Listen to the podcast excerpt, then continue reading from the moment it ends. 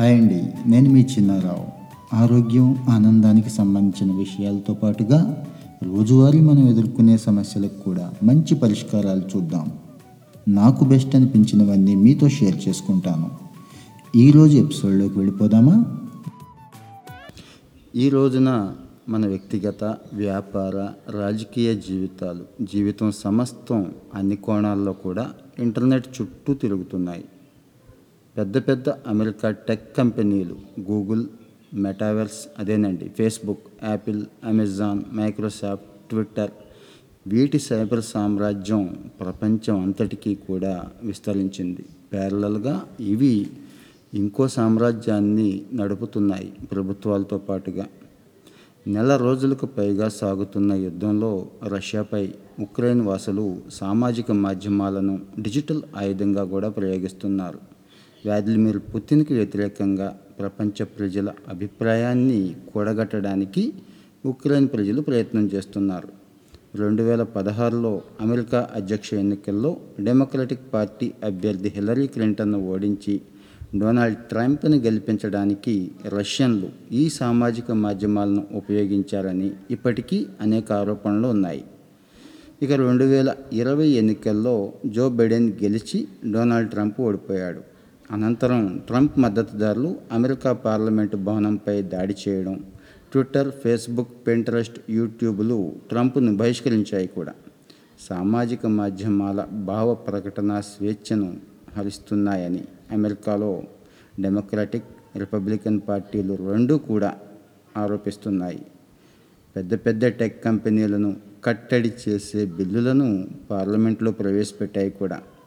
ఈ కంపెనీలు మార్కెట్లో పోటీ వాతావరణాన్ని దెబ్బతీసే చర్యలకు కూడా పాల్పడకూడదంటూ అమెరికా అధ్యక్షుడు బైడెన్ ఒక ఉత్తర్వు కూడా జారీ చేశాడు. చిన్న సంస్థల మార్కెట్లో నిలవలేని పరిస్థితిని కల్పించడమే కాకుండా వినియోగదారుల వ్యక్తిగత సమాచారాన్ని ఈ పెద్ద టెక్ కంపెనీలు దుర్వినియోగం చేస్తున్నాయని బైడెన్ సర్కారు విమర్శించింది కూడా. వాస్తవం చెప్పాలంటే వీటి ఈ కంపెనీలు వేటికి కూడా షరతులు వర్తించట్లేదు. అమెరికన్ టెక్ కంపెనీలను మొదటి నుంచి కూడా ఆంక్షల చట్టంలో బంధిస్తున్న చైనా నిరుడు తన దేశంలోని సంస్థలపై కూడా కొరడా విదిల్చింది పెద్ద పెద్ద ఈ కామర్స్ సంస్థ అలీబాబా గుత్తాధిపత్యం చెలాయిస్తోందంటూ వందల కోట్ల డాలర్ల జరిమానా కూడా ఈ అలీబాబా మీద చైనా గవర్నమెంట్ విధించింది. పదహారు వందల కోట్ల డాలర్ల మార్కెట్ విలువ ఐదు కోట్ల మందికి పైగా వార్షిక వినియోగదారులు ఉన్న అతి పెద్ద ఇంటర్నెట్ సంస్థలు తమ డిజిటల్ వేదికలను ఇతరులకు కూడా అందుబాటులో ఉంచాలని ఆదేశించింది. చైనా ఎప్పటి నుంచో అమెరికా టెక్ కంపెనీలకు తమ దేశంలో ప్రవేశాన్ని పరిమితం చేసి టెన్సెంట్ లాంటి సంస్థ అదేనండి చైనా స్వదేశీ సంస్థలను ప్రోత్సహించింది. యూరోపియన్ యూనియన్ సొంత టెక్ సంస్థలు వృద్ధి చేసుకోలేదు కాబట్టి అమెరికా కంపెనీలకు చైనా కన్నా ఐరోపా దేశాల మార్కెట్ చాలా ముఖ్యం. అది కాకుండా ప్రపంచంలో జీడిపి రీత్యా అమెరికా తర్వాత స్థానం ఇరవై ఏడు ఐరోపా దేశాల సమాఖ్య అయిన యూరోపియన్ యూనియన్ కాబట్టి. తాజాగా ఫ్రాన్స్ అధ్యక్షతలో ఐరోపా సమాఖ్య భారీ అమెరికా టెక్ కంపెనీల ఒక్క గుత్తాధిపత్యాన్ని కట్టడి చేయాలి. మార్కెట్లో స్వేచ్ఛాయుత పోటీయుత వాతావరణాన్ని సమాన అవకాశాలున్న వాతావరణాన్ని కల్పించాలి అని చెప్పి ఒక డిజిటల్ మార్కెట్ల చట్టం కూడా తీసుకొస్తోంది. ఇది త్వరలోనే కార్యరూపం దాలుస్తుంది. రెండు వేల ఇరవై మూడు ఆరంభానికల్లా అమల్లోకి వచ్చే ఈ చట్టం ఇంటర్నెట్ ద్వారపాలకులుగా వ్యవహరిస్తున్నటువంటి ఈ గూగుల్ యాపిల్ మైక్రోసాఫ్ట్ ఫేస్బుక్ అమెజాన్ల సర్వ సహాధిపత్యానికి ఐరోపాలో తెరపడుతుంది కూడా. బిగ్ ఫైవ్గా పిలుచుకునే ఈ అమెరికన్ భారీ టెక్ కంపెనీల ధాటిని తట్టుకొని చిన్న కంపెనీలు వ్యక్తులు సైతం స్వేచ్ఛగా ఆన్లైన్ వ్యాపారం చేసుకోవటానికి ఈ చట్టం వీలు కల్పిస్తుంది. ఐరోపాలో అమెజాన్ ఖాతాదారులు మొదలుకొని యాపిల్ ఐఫోన్ వినియోగదారుల వరకు కొత్త చట్టం ప్రభావాన్ని చవిచూడనున్నారు. అందుబాటులో ఉన్న వాట్సాప్ ఐ మెసెంజర్ సిగ్నల్ వంటి వివిధ మెసేజింగ్ యాప్లలో వినియోగదారులు ఒకదాన్ని వదిలి మరొక దానికి సులువుగా మారిపోవడానికి డిఎంఏ చట్టం వెసులుబాటు కల్పిస్తుంది. నాలుగేళ్ళలో ఈ సౌకర్యం అందుబాటులోకి రావాలని డిఎంఏ నిర్దేశిస్తోంది కూడా. దీనివల్ల సామాన్య పౌరులు మొదలుకొని చిన్న వ్యాపారుల వరకు ఏదో ఒక పెద్ద సంస్థ గుప్పుల్లో ఇమిడిపోవాల్సిన అవసరం అయితే ఉండదు ఈరోజు మనం ఒక యాడ్ ప్లేస్ చేయాలంటే గూగుల్ ఒక పోస్ట్ పెట్టాలంటే ఫేస్బుక్ లేదంటే ఇన్స్టా లేదా ట్విట్టర్. ఈ పరిస్థితుల్లో మనం ఫ్రేమ్ అయిపోయి ఉన్నాం. వీటి నుంచి బయటకు వచ్చే పరిస్థితి త్వరలో కలగబోతోంది. గూగుల్ అమెజాన్ లాంటి కంపెనీలు అయితే వాళ్ళు ఎంపిక చేసిన వస్తు సేవలు మాత్రమే వినియోగదారులు కొనేలా రకరకాలైన ఎత్తుగడలు వేస్తూ ఉంటాయి. అన్ని రకాల జిమ్మిక్కులు కూడా ఇక్కడ వాడుతూ ఉంటాయి మనకు తెలిసిందే.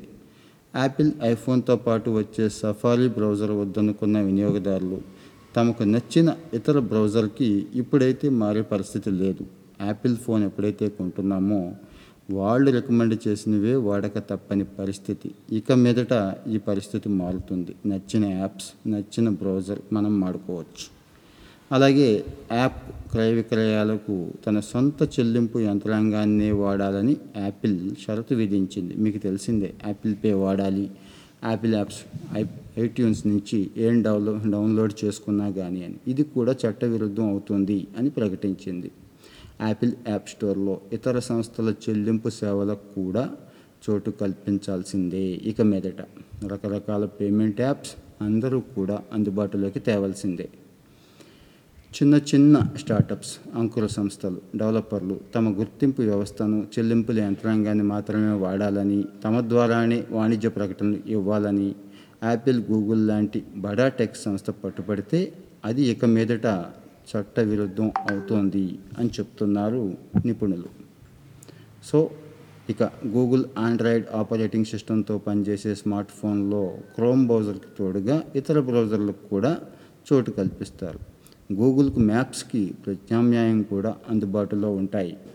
అతిపెద్ద సంస్థలు అందించే WhatsApp Facebook Messenger iMessage app store Google Play Store సైతం ఈ చట్ట పరిధిలోకి ఇక మీదట వస్తాయి. ఒక్క మాటలో చెప్పాలంటే అతిపెద్ద సంస్థలు తమ సేవలు డిజిటల్ వేదికల్లోకి ఇతర వ్యాపారులను కూడా అనుమతించక తప్పని పరిస్థితి వస్తుంది.